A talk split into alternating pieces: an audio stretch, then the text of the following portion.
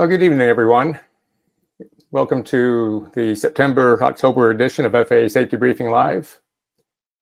I'm Paul Prydecker, joined by my friend and colleague Susan Parsons. Susan, how are you this evening? I'm good. How are you? Doing okay.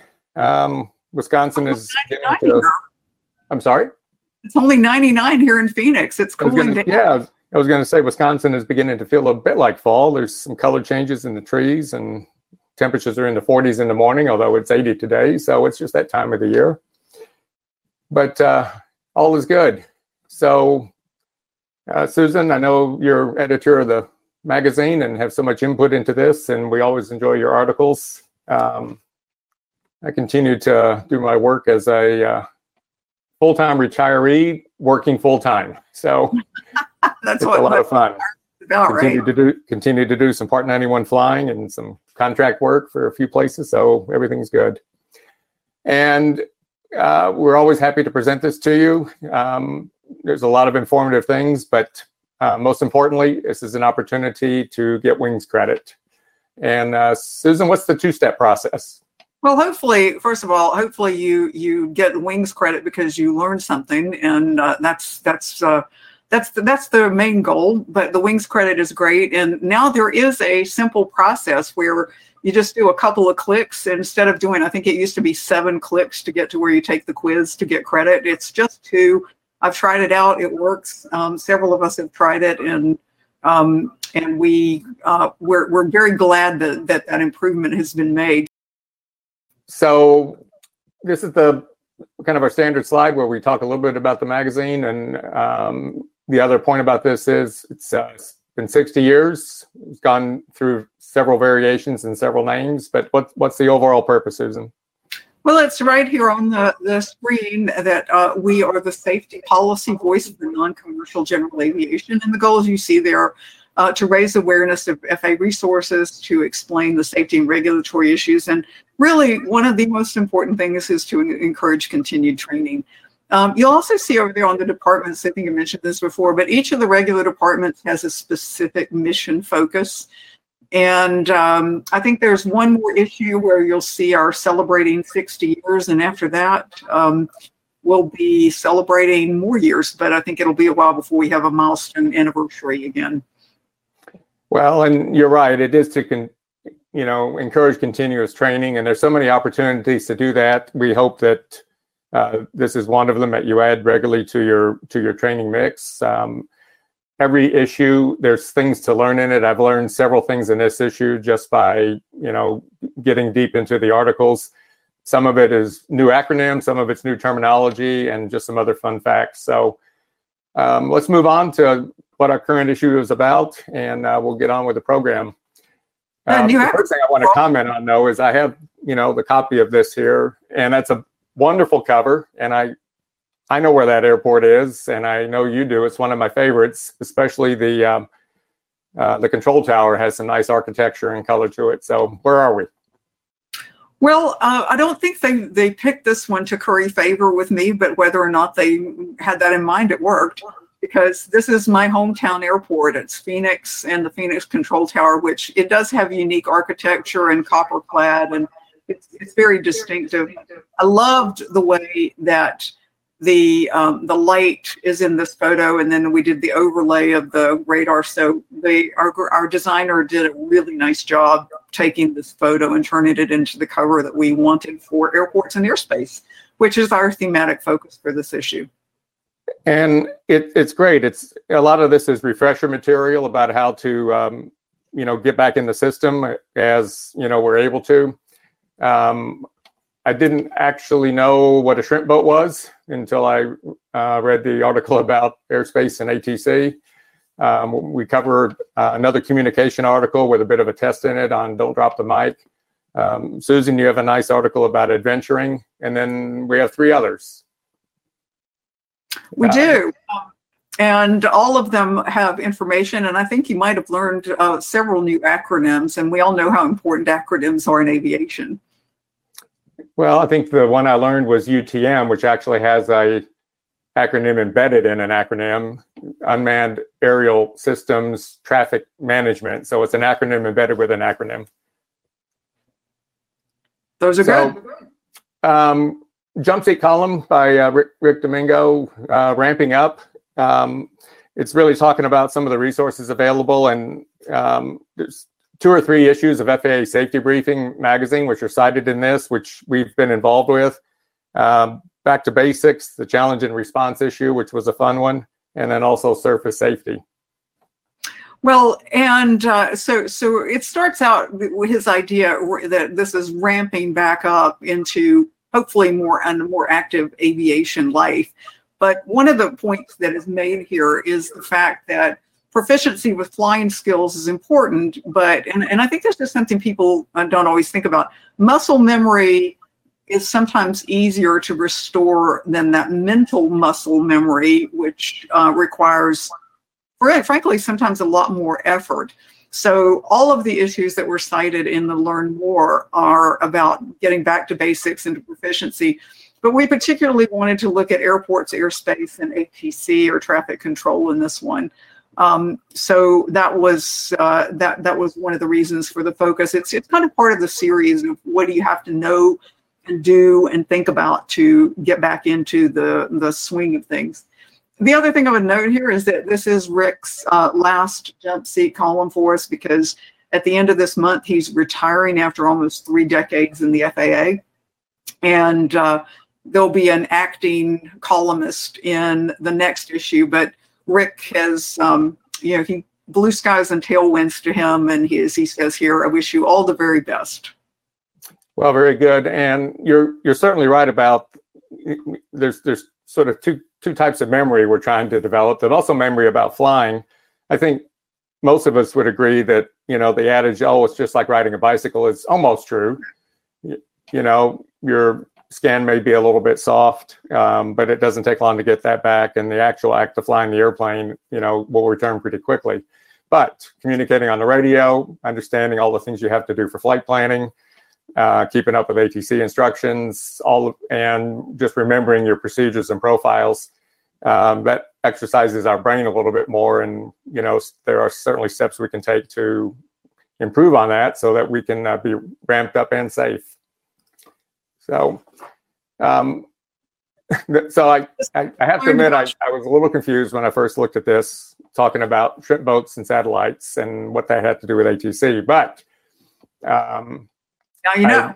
I, I, I, do know. I, I understand now. Um, and it talks a lot about the beginning of air traffic control. And uh, a couple of things I learned was Archie League, uh, who was a Missouri native operating um, mostly at St. Louis Lambert a long time ago, was considered the first air traffic controller. Um, there's some other historical data about how ATC has developed.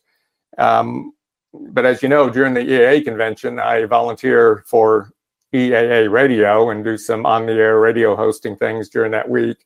And almost every year, we interview uh, representatives from the uh, National Air Traffic Controllers Association because they want to uh, acknowledge the Archie League Award that is presented to a controller or controllers who have done a pilot save.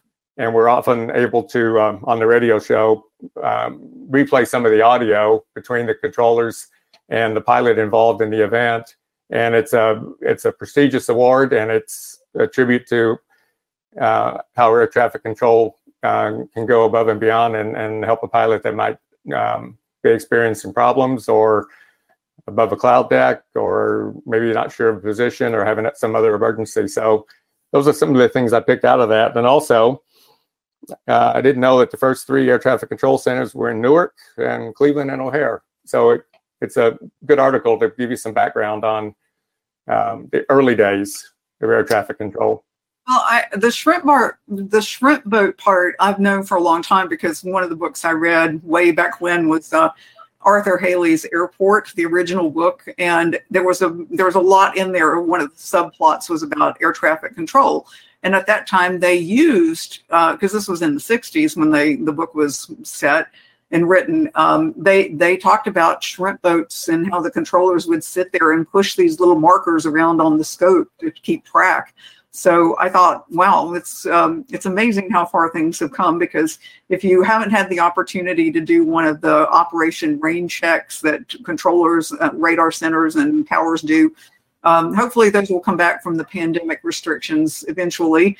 Um, it's it's always worth seeing, and it's just fascinating to see how far we've come from the shrimp book technology, um, and also how far we're going. This is the whole uh, more routine operations, and this gets to where the acronyms that you've learned, Paul, with the UTM, um, and trying to also figure out how to manage not just drones but also space, which obviously has been a lot in the news lately, including just yesterday. Well, and there's some interesting numbers here to give give us an idea about the expanse of this. There's four, approximately 14,000 controllers.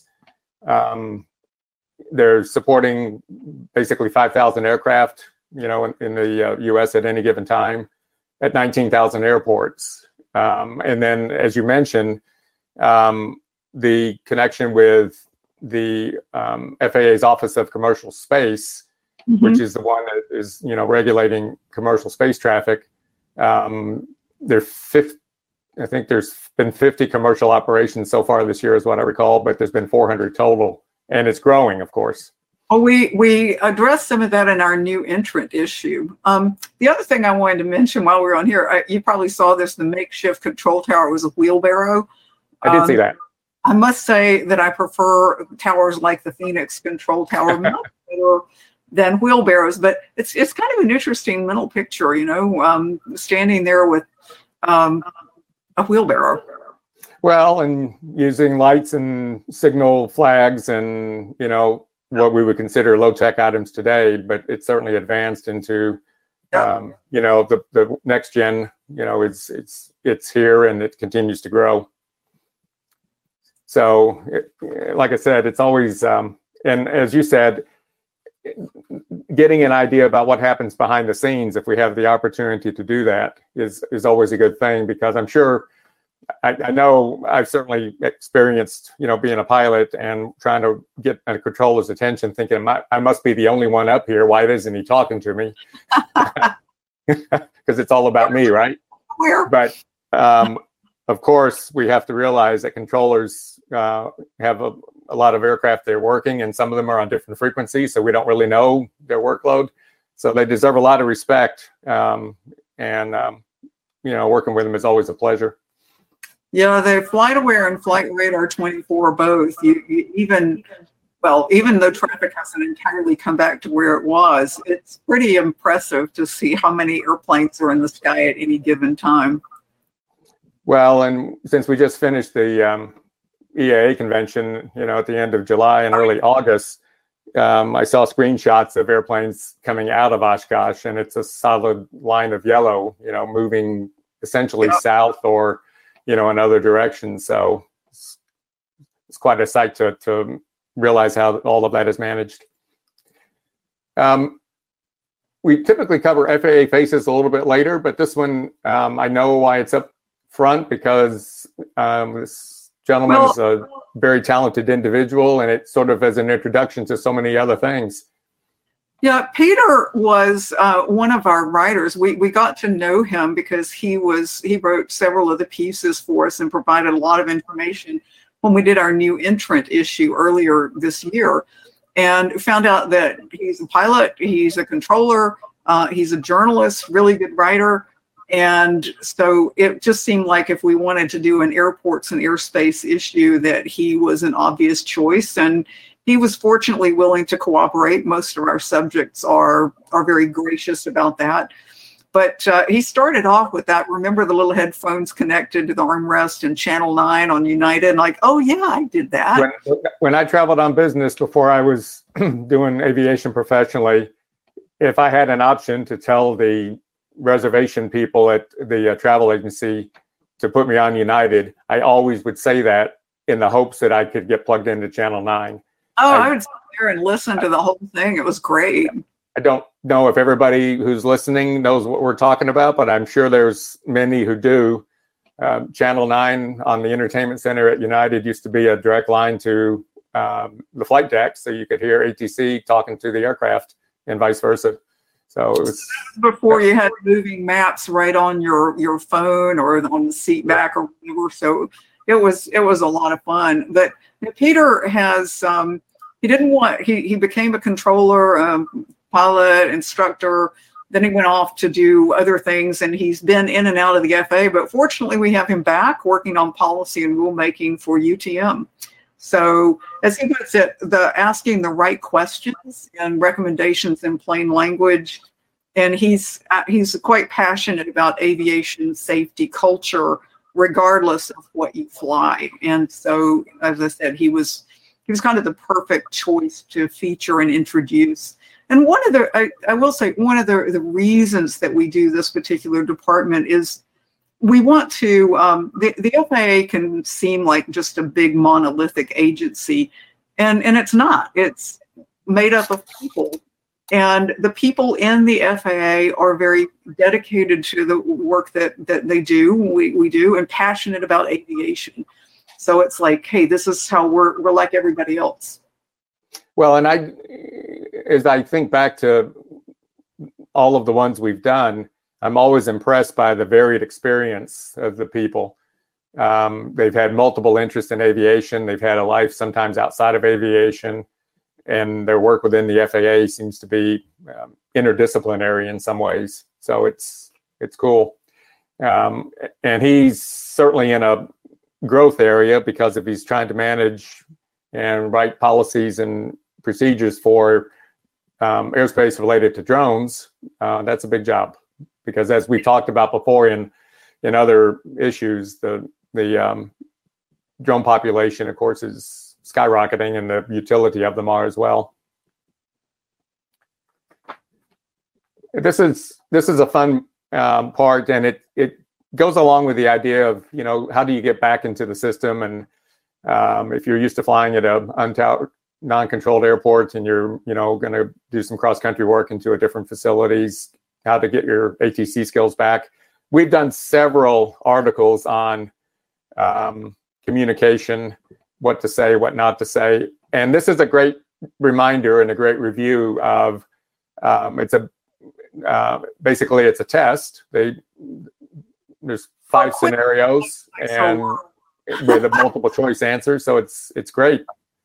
Yeah, quiz is a, a, much friendlier word somehow, or it doesn't sound as scary as test. Um, but yeah, we we uh, the shared situational awareness, and Paul used the term shared mental model for briefings, but yes. but it works here too. Clear communication is really important.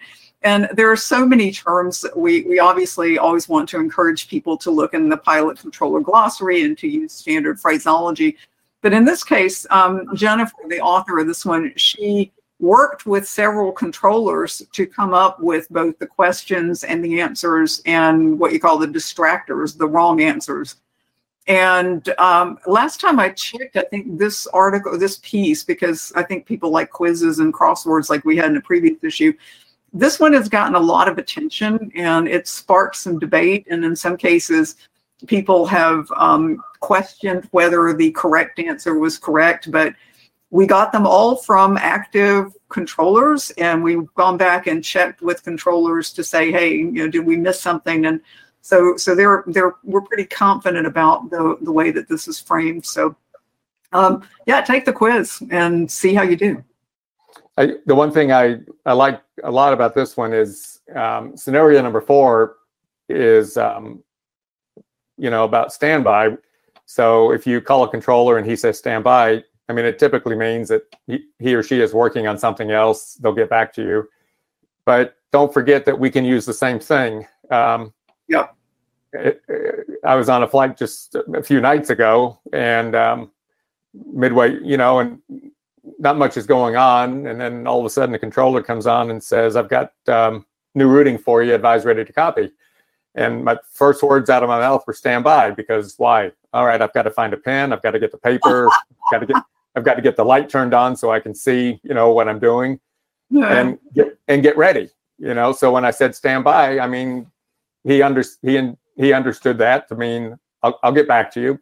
So I think you know between standby and unable, I think those are two pilot friendly words that we should probably use when you know when we need to use them. Well, I guess it's not good to say if they said I've got a full route clearance to say unable. Um, That's true. Not appropriate. However, uh, yes, I, I always taught that unable is one of the most useful words that you can have because you, you're you're communicating very easily. I can't do that. Let's talk about what, what are my alternatives. Um, so uh, And those are good phrases to have. Yeah, I have frequently asked um, controllers, you know, if I have a one-on-one with them um, in a, some setting to say, what, you know, what's your number one pet peeve? Uh, the answers are pretty consistent. Um, use of Roger inappropriately is not a big favorite of controllers because it doesn't really mean anything, and it's discussed in this this Mhm. um, uh, article. Um, and then um, another pet peeve, which I've heard, is um, being a little bit too wordy. You, you know just not just for given just give the facts. You don't need all of the words to express it. So um, yeah it's it's a shared responsibility and the system works but there's some ways you can refine it so, So, also, one last thing before we leave this slide. When I'm trying to help people write um, briefing papers for senior officials or to give presentations, the advice that I give is be brief, be clear, be done, be gone. And I think that that is also applicable when you're on the radio. for sure for sure um, This is Hotspot. This is a good one. It's all about hotspots. And the author Tom Hoffmann, he, you know, he sort of introduces it by saying, "You've had a wonderful flight. You know, it's been a, a good flight. You've maybe negotiated some weather. You know, one thing and another, and you know, then you land and you have some sort of um, you know, runway incursion or something doesn't go quite well. And I, I think I've often told my students this is that the, the flight's never over until the engine's off and there's chocks behind the wheels. You have to keep flying, and and that means situation awareness on the ground and things like that. We have to Um, he uses like Flying Cloud Airport as an example with some hot spots. I used to, uh, when I operate in and out of O'Hare, I, I used to just brief that the entire airport's a hotspot. So you, you have to pay attention. So, Fortunately, a lot of that in Chicago is a little bit different. But uh, yeah, Flying Cloud has six hot spots, And these days, and this is a really neat thing, a lot of the uh, electronic flight bag apps will highlight them for you. Um, the FAA is doing a lot to highlight them on charts. Um, and there, there, there just there are lots of ways to figure out where they are so that you can well, this is another case of see and avoid, know and avoid where, where they are. Um, the points in here are all very uh, standard advice, and we're building on some of the material that we presented in the system safety, I mean, the surface safety issue a few months ago. Don't keep going if you're not sure where you are. Stop and ask, um, and stop and ask for directions. There's there's a lot less shame in asking for directions than in going where you're not supposed to be um, especially at a busy airport. And then this article also includes some things that are repeated on the slide here. What are the self-briefing questions? sure. Um, and I like the wording here that will help you avoid being scalded by contact with a hotspot. and it's another part of it too is um, I, you can't necessarily assume a taxi route is going to be the same just because you've had it the past three or four times, uh, which means check the NOTAMs in case something's closed for construction or you know it's temporarily shut down for something else. Um, this to me is you know how to get to the runway and how to get off the runway are briefing items that you can either brief and make notes to yourself or if you're in a crew or instructional environment, um, brief it so that both pilots are on the same page about uh, what's going to happen. And then I'm, you know, if I go into airports I'm not familiar with, but I, I know where I'm, I know where the destination, is, the name of the facility is. I just don't necessarily know where it is. I'll just, I'll tell the tower controller uh, when we land, we're going to such and such. And, you know, I'm usually met with, oh, that'll be a right turn off. Okay. So, it, you know, it, it pays to just sort of brief and stay aware. So and if they don't tell you, you can always ask um, because uh, it, it again being uncertain of where you are in busy airspace or busy ground space is not a good idea. No, there's there's um, too, too many reports that we've all read, you know, through the uh, NASA forums or through the airline ASAP reports that typically show if you're, you know, rushed or distracted, uh, something on the ground like that could happen. So and don't be that pilot. Exactly. I, I used to tell people, you know, I'm trying to set the example, not be the example. So, oh, that's a phrase. Well, yeah. here's another way that uh, you can pre-flight your destination. And this is something that uh, you know, Paul and I have both tried out separately. I mean, I, I, had looked at them before, but I think in preparation for this, Paul, you looked at some of these. Um, well, I well, looked I, in, you know, Madison, Wisconsin, you know, which is just a few miles away, and there's a video about getting around at Madison, so it's cool. So what the FAA is doing, and you see on the little screenshot here, the, the ones in green are already done, the ones in blue are in progress. Um, but these are these are the videos that I've watched, and I've watched several of them. They they run about seven or eight minutes, and they show you the picture that you would see because it's they're they're filming from the flight deck. So there you are, and you are going someplace, but the, the chart excerpt is up in a corner. Um, there are video, there are charts that show you where the hot spots are on the chart and then what they look like on the ground. Um, so as, as I wrote in the beginning of this article, and, and it wasn't a, a joke, you know, when I was learning fly, we had to make little, my instructor always had us make little runway diagrams. And uh, my one of my colleagues who was at a similar point in training to me, um, he and I used to have this little informal competition for whose diagram could be better, and his were his were a little very artistic. I mean, he would have um, he would have these wonderful little trees and everything else on it, and then show them to me very proudly. um, but we don't have to do that anymore. We got the videos. And these from the flight deck videos, they're free. They're they're growing. You know, every time I turn around, there's a new one. I've looked at the ones for airports around here, Paul. I didn't realize there was one for Madison, but I probably should go look at that just to see what's on that one too. Well, and the other part too is, in addition to these videos, certainly some of the popular flight planning apps, depending on your level of uh, subscription, will show 3D, um, more or less data coming from satellite images. Um, so it, it, gives you another uh, opportunity to see what the surrounding uh, environment looks like uh, and just the overall layout gives you the opportunity to almost fly the airplane into the runway that you're anticipating. So, you know, you can have a head start as to what it looks like. So I will, there is one thing I would say, just I, I'm not suggesting that we go back to stone tablet and chisel. And I do think that these videos are a vast improvement over what I did. However, uh, I will. I, I, want to put in a plug for the fact that sometimes just the work of of transferring something, sketching it out for yourself.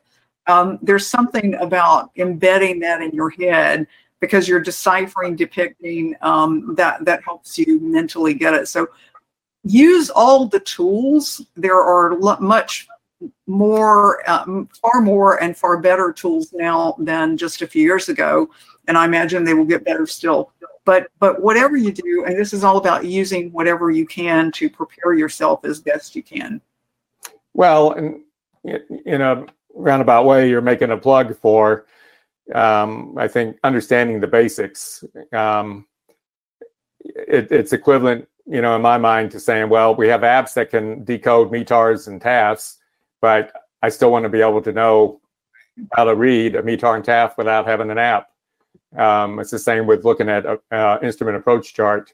Um, you know, we we have the avionics basically tell us everything we need to know, um, but I like to know the basics behind it.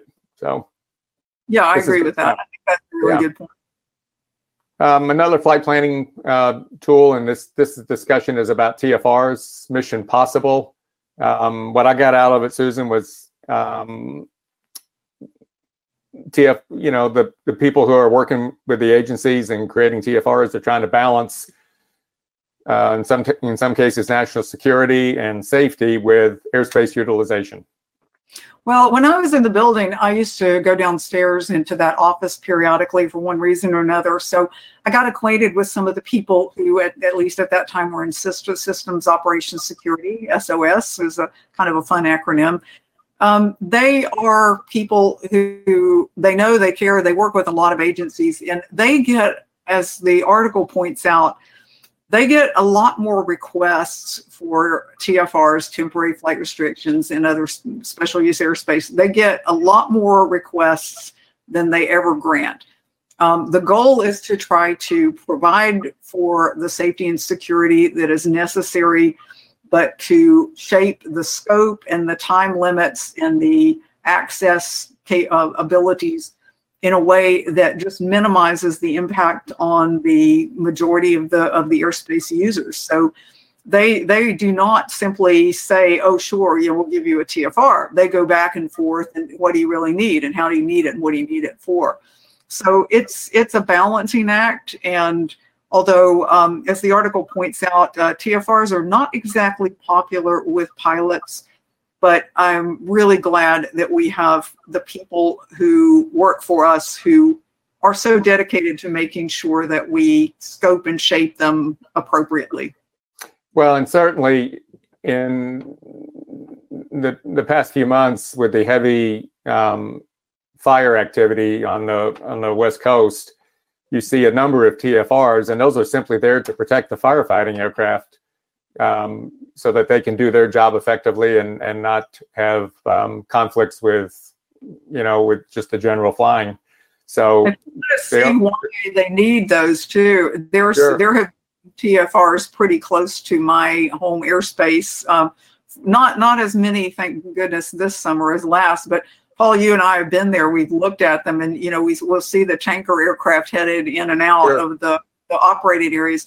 And if you bring up um, one of the flight tracking apps and look inside the TFR, you will see, uh, and you can follow the tracks of some of the aircraft that are in them. Lots of circles. It's it's pretty busy airspace, so obviously it has to be there. It really is.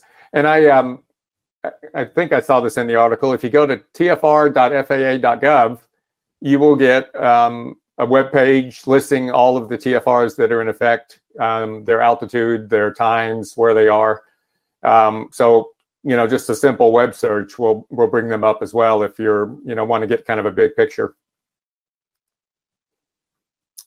Um, so I got another new word I learned out of this uh, vertiport. Um, did you look it up? Well, I did actually. I mean, I think I knew what it meant, but I wanted to make sure. Okay. So this is all about how uh, the FAA Technical Center is doing research to better understand the needs of um, heliports and also vertiports, which are essentially vertical takeoff and landing uh, facilities. Um, the interesting number, it's in the next to the last bullet port or bullet port, bullet point. um, 90% of um, accidents were over a certain period of time were attributed to the infrastructure. So this is the FAA's way of working with all the facilities to make this better and safer. Yeah, the I, the the advisory role is is out there, and the new um, advisory circular for vertiport design is under consideration. So um, there's a heliport design advisory circular that's out there now with the recommended standards and there are a lot of people who get a, a, say in what this guidance is. So you'll see down there that uh, there were a lot. They looked at accidents and incidents, talked to stakeholders, um, published paper. So so a lot of a lot of thought and effort and research goes into developing these things. But uh, yeah, I I actually when I first saw it, which was um, previously, I looked up vertiport myself and vertiport to me was one of those words that sounded like the cartoon Jetsons I used to watch when I was a kid. Yeah. So you can just, you know, I, I'd kind of like to have my own vertiport actually, um, with my own little vertical thing to play with. It would make a lot of, it, it would make traffic a lot easier to deal with. Well, the future is now, I think. So I think it is. Yeah. Um, so we we often devote some time to Uh, uh, the name of the column is called Drone Debrief. And again, this is all about how, um, in fact, your your colleague who who wrote uh, was in, featured in FAA Faces, Yeah. um, his group and other people like him are trying to find ways to get more airspace utilization to accommodate and manage the drone traffic. And what I learned in this was uh, earlier there was a grid produced um, with one mile squares, but now we have quad grids. One which grid, is- that's what they're called, yeah, split yeah, into. which is now a one mile square put into quarters, which gives them the ability to um, oper- or to define drone airspace a little bit more precisely and to open it up more. Well, it does, and uh, because we we thought this article was useful. There's so many remote pilots now. Uh, we we normally our departments are normally just one page, but we we made extra space for this one to talk about the more airspace becoming available for drone operations. Um, the quad grids are are interesting, and I, I think the another of the points that is kind of inherent in this article is that the FAA is actively, constantly working to do what the goal is to safely integrate UAS drones into the national airspace system, not to create some kind of separate parallel structure, but to find how to integrate these aircraft, because they are aircraft, into um, safely operating with everybody else. And this these quad grids are a new way to do it. And I, I love the creativity and the the innovation that that these guys are doing. Well, and also the to be able to um, operate. Uh, I you can't put the acronym together, but it's beyond line of sight. Is you know the the goal for some of this is to be able to operate your drone you know at a point beyond, beyond which you can see it and that has airspace implications in it as well because you need to know where that airspace limit might be so it's it's interesting work and it's i'm, I'm sure it's consuming a lot of time just because of the proclivity of you know the drone population and how much that's expanding Well, and also because uh, airspace uh, creation, it involves a lot of risk assessment, safety risk management, looking at so many factors. So, so the effort, it looks simple enough, but the effort that goes into determining that these, um, this new tool can be safely deployed is is enormous. Yeah. Um, this was also kind of took me to back to the past a little bit in terms of um, how do we know how many aircraft operations there are, especially at non-towered airports. And this article goes on to say, well, um, you know, we can make estimates based on how many people are based here, how many operations we see per day, do some extrapolation.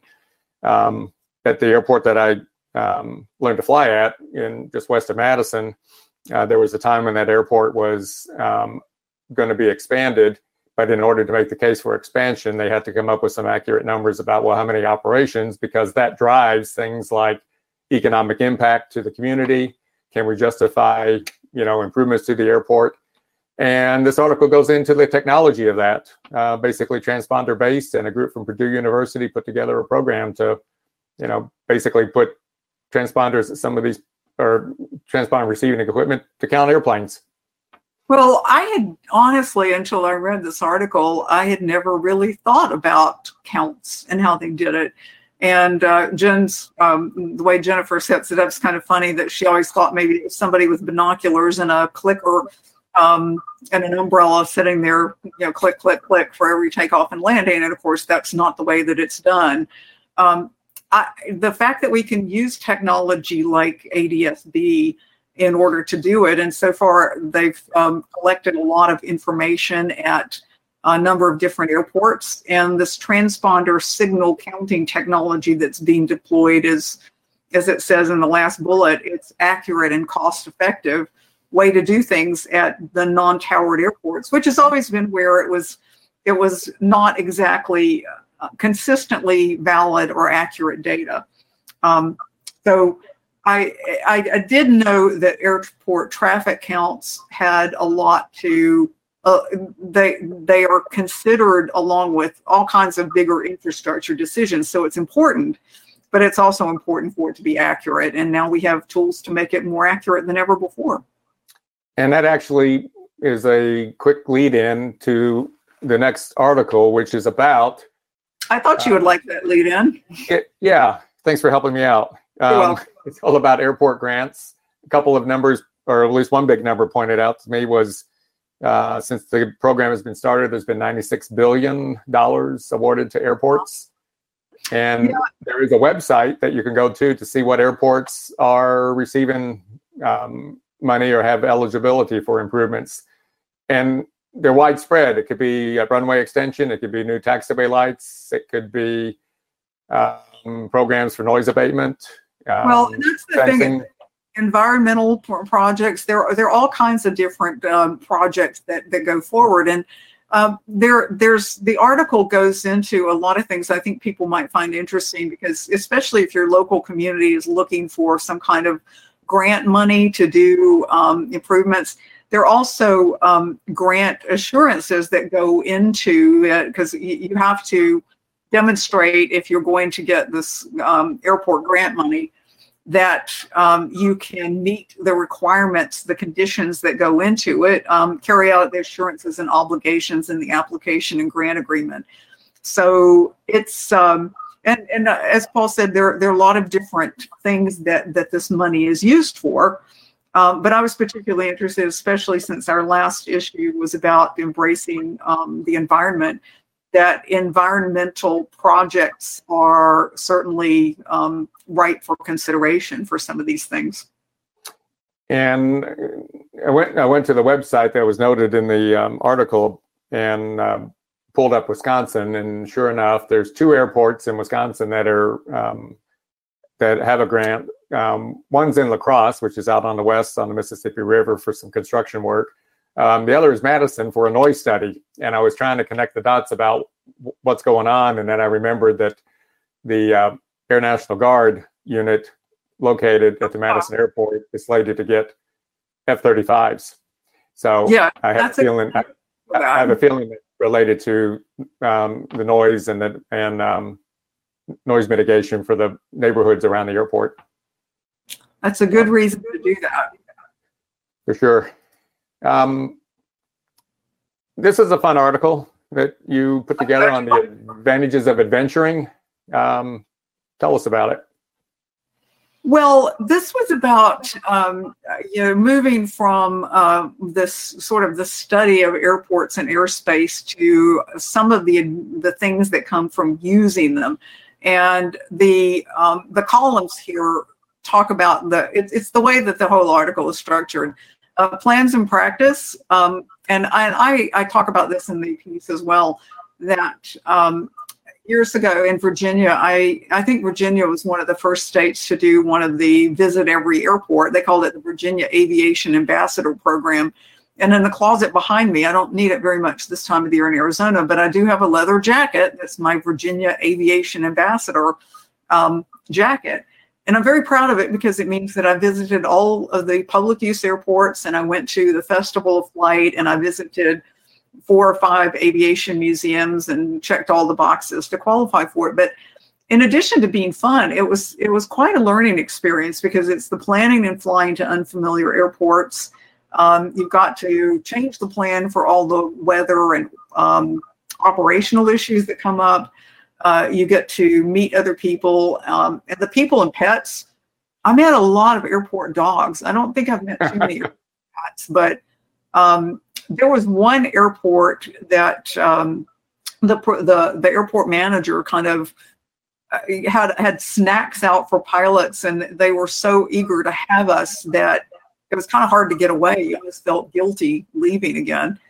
And then um, the, the places Virginia, I, am not sure about Arizona. Virginia was starting to standardize some of its uh, local airport designs, but but there was still a variety of some of this and some of that, and um, you you could look at pilot shops, and then there was there were lots of places for the hundred dollar hamburger or whatever else you wanted to eat. Of course.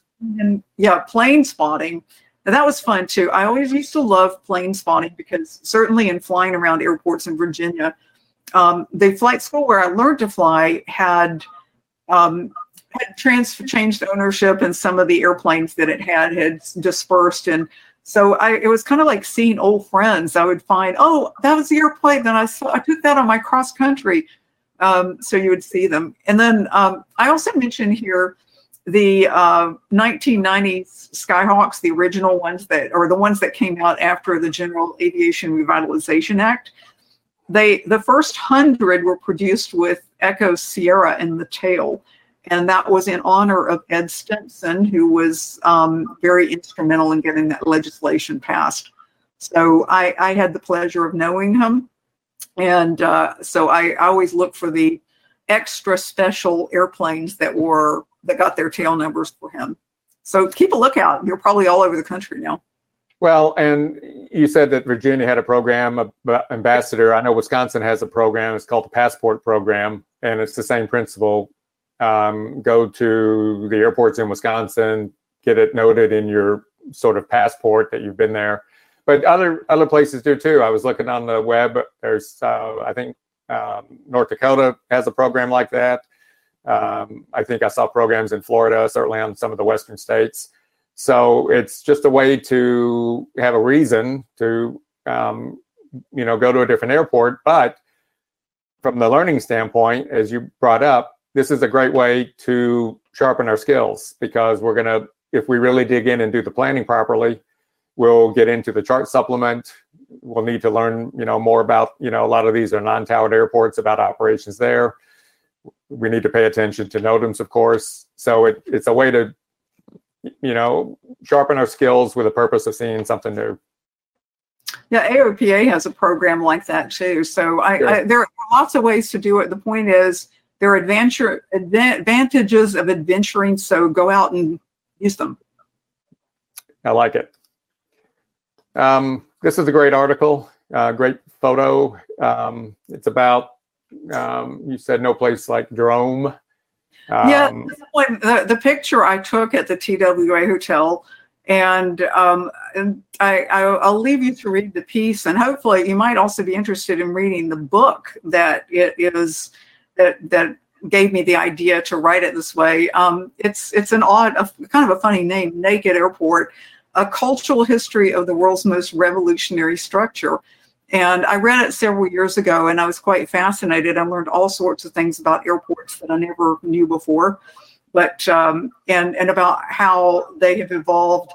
But but the point that I really wanted to get across in here was, and the quote from the book is there. This is this is a critical part of our our infrastructure, our aviation infrastructure, and a reflection of how humans have developed. And so um, let's all let's appreciate airports and no place like Drome, especially when it's your home drome.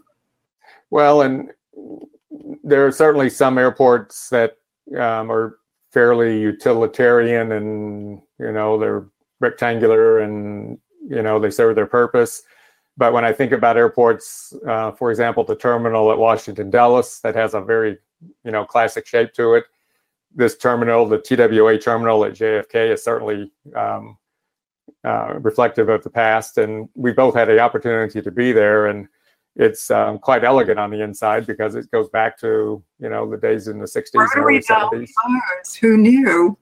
Ro- yeah, Rot- rotary dial phones in the rooms. It's pretty interesting. That's really fun. Yeah. Um, this is our um, article about maintenance and mechanics, and you know, we call it nuts and bolts.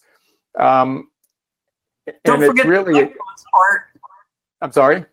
Don't forget the electrons, nuts, bolts, and electrons. That's right, the electrons, which is actually more about what this is about. It's a bit of a question and answer article related to um, what are the requirements for putting ADSB in the aircraft if it is a non-electric aircraft. So the first thing it goes on to say is what is a what is an electric aircraft, meaning it has to have an engine-driven electrical system, not just a battery and a you know a, a radio. Um, but if you have questions about that, if you have one of these aircraft and you have questions about ADSB, um, just go through this. It gives a bit more detailed information about what's required. but also it makes a very strong case for saying that suppose you have an aircraft that does not require ADSB, there still is a um, benefit of using ADSB for um, traffic information and um, other advantages. So um, the next two are, are medical articles, and they're both about um, well hypoxia. And well, your, your colleague, and hypoxia. Yeah, I mean, mm-hmm. this this kind of gets into the whole uh, idea that if you're operating in the airspace, particularly if you're operating at certain altitudes, uh, you need to be mindful of oxygen. Um, the the oxygen the requirements are here, but I also wanted to point out down here at the bottom there are um, demonstrations that you can do. The FAA has a version.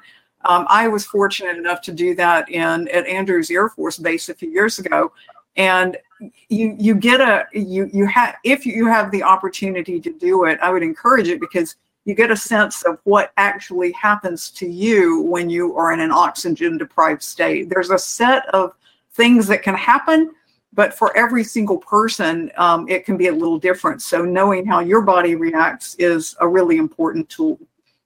And um, she references many of the rules and regs that are related to what part you're flying part 121 part 135 part 91 and the basic 61 requirements so it's a good rule and reg review but also as susan said if you have some experience in this then you can know know what to expect and the next article is um, really about what is hypoxia and what are some of the contributing factors to it a lot of it is about your general overall health. Um, uh, also, it talks about prolonged sitting, and of course, the recommendation is to be careful with scuba diving and flying at higher altitudes. Well, and one of the uh, it, it, it's mentioned in this article, but and also in the previous one, the reason that oxygen requirements exist, it really is important to understand that hypoxia, uh, I mean, some of the, sometimes the symptoms of it are euphoria. You, you don't, you're, you're too happy to know you're in trouble.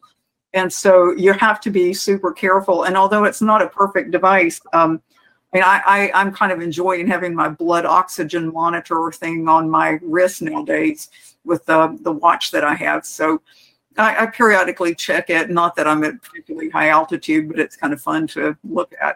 Well, but, and you can even you can even just get a small pulse, pulse oximeter, you know, from your, you know, preferred drugstore that are they're relatively inexpensive, and you can actually get an idea about how things are going um, as you're, you know, making a flight. Exactly. So, um, this is sort of our aviation roundup, and uh, several interesting things here. Um, the new runway safety sim. This has been in the press a lot, and it's about, um, as we've talked about before, runway safety activity, um, learn to say unable, um, and you know, there's information and quizzes embedded in that as well. Well, there are, and uh, the other things that are mentioned in here. One is the recreational UAS operators are required to take a test and there's information about that test. It's it's fairly straightforward, and it's called the Trust Test the recreational um, UAS uh, safety test, I think is what the acronym stands for. But I, I, thought that was kind of a fun way to do it. And then there's also a little piece in here about new weather cameras coming online. We know, we've, have, we've covered so many of those, certainly in Alaska, but in Colorado, and now I see them in other airports. And they're they're starting to. I mean, this has been something we talked about this um, um, we, we had a specific article about these uh, several issues ago. Sometimes I lose track of which issue it was or how long ago it was. But we, um, at the time, we knew that new ones were coming to, I think Colorado was the one that was coming online at the time. And, and since then, there, as you say, there are more and they're, um, they're, they're spreading across the country. Well, and it's a, just a great way to get some real time data and um, again, to sort of assist in flight planning. Um, it's kind of it goes along with those from the flight deck videos too. You can, exactly. you can better view of where things are. Yeah. Um, on the recreational USA operators required to take a test, um, quiz sounds better, by the way. So. Oh, touche! You got me. You're right. But but hey, the acronym uh, stands for test, uh, but it's not a difficult test. There we go. Uh, so what are this, they, Susan? This slide was up there. We we put in ads periodically for. Uh, we we obviously don't sell commercial advertising, but we put in things to bring your attention to some of the resources available. Um, we've talked in the previous, especially with the data-driven decision-making issue. We talked about the GAARD app, General Aviation Airborne Recording Device. Uh, you can do the QR code here and go download the app if you wanted to use that. Another thing that we do are safety enhancement topics, and these are available uh, short blurbs about things. Uh, September one is service bulletins for and the aircraft owner, which has got some really helpful information into it. And October is, is pilots and medication. So these are things we um, we make available on the FAA website, and we just wanted to use the magazine to bring attention to the fact that these are resources available to you. Well, the, the GAARD app sounds like something I want to try out because it's always good to get more information and data about you know how we're operating our airplane. So I'll, I'm going to try that. Go for it. All right. Um, we often talk about this. There are several ways to give feedback, and um, your agency is quite responsive to that. So we are, and uh, one of the things that we we do, and uh, for feedback here, you can write to us at safetybriefing at faa.gov. We have a couple of people who write to us pretty regularly um, to tell us what they liked or didn't like or about an issue. And somebody caught a typo a few issues back that we had all missed, and it was it was a little embarrassing, but at the same time, we were wow you, you got sharp eyes and then we were able to fix the online version so nobody else will see it and then we, um, you can also communicate with us directly at uh, FAA Safety Brief, our Twitter stream. And I, I, sometimes forget to mention we have a GA Facebook page that uh, is moderated and um, very much so. So I need to add that to the slide. But uh, we we have a pretty active user group, and the feedback you see reflected here in forum comes from all of those sources. Sure. Well, as we begin to wrap up here, um, we go through this. There are several ways to get FAA safety briefing. Um, of course, the website. Um, um the website, yeah, it's uh, we we do have the current issue online, and um, we've moved up the uh, archived issues. It used to be you'd have to scroll down quite a bit to find it. We we've moved the link to archived issues up quite a bit. Um, the FAA Medium blog, you can sign up for SPANS notices and get um, you, you, can get a, an email when the new issue comes out, and it will provide uh, links to to specific articles in mobile friendly form. So, and then there's the print edition, which uh, you've got one in your hands, Paul. So I do. People who prefer to have the print edition, and you can have all of them. You can have print and you can have PDF and you can look at it online. So lots of different ways to to join us. Very good. So I know that the November and December issue is already in preparation, and tell us about it. Well, um, STEM is a big thing, but so is STEAM, and I, I'm kind of big on adding the A to it for the arts. So we are going to be looking at pathways to aviation, uh, science, technology, uh, engineering, arts, and mathematics. So uh, I think we're we're kind of calling it full steam ahead. Very good.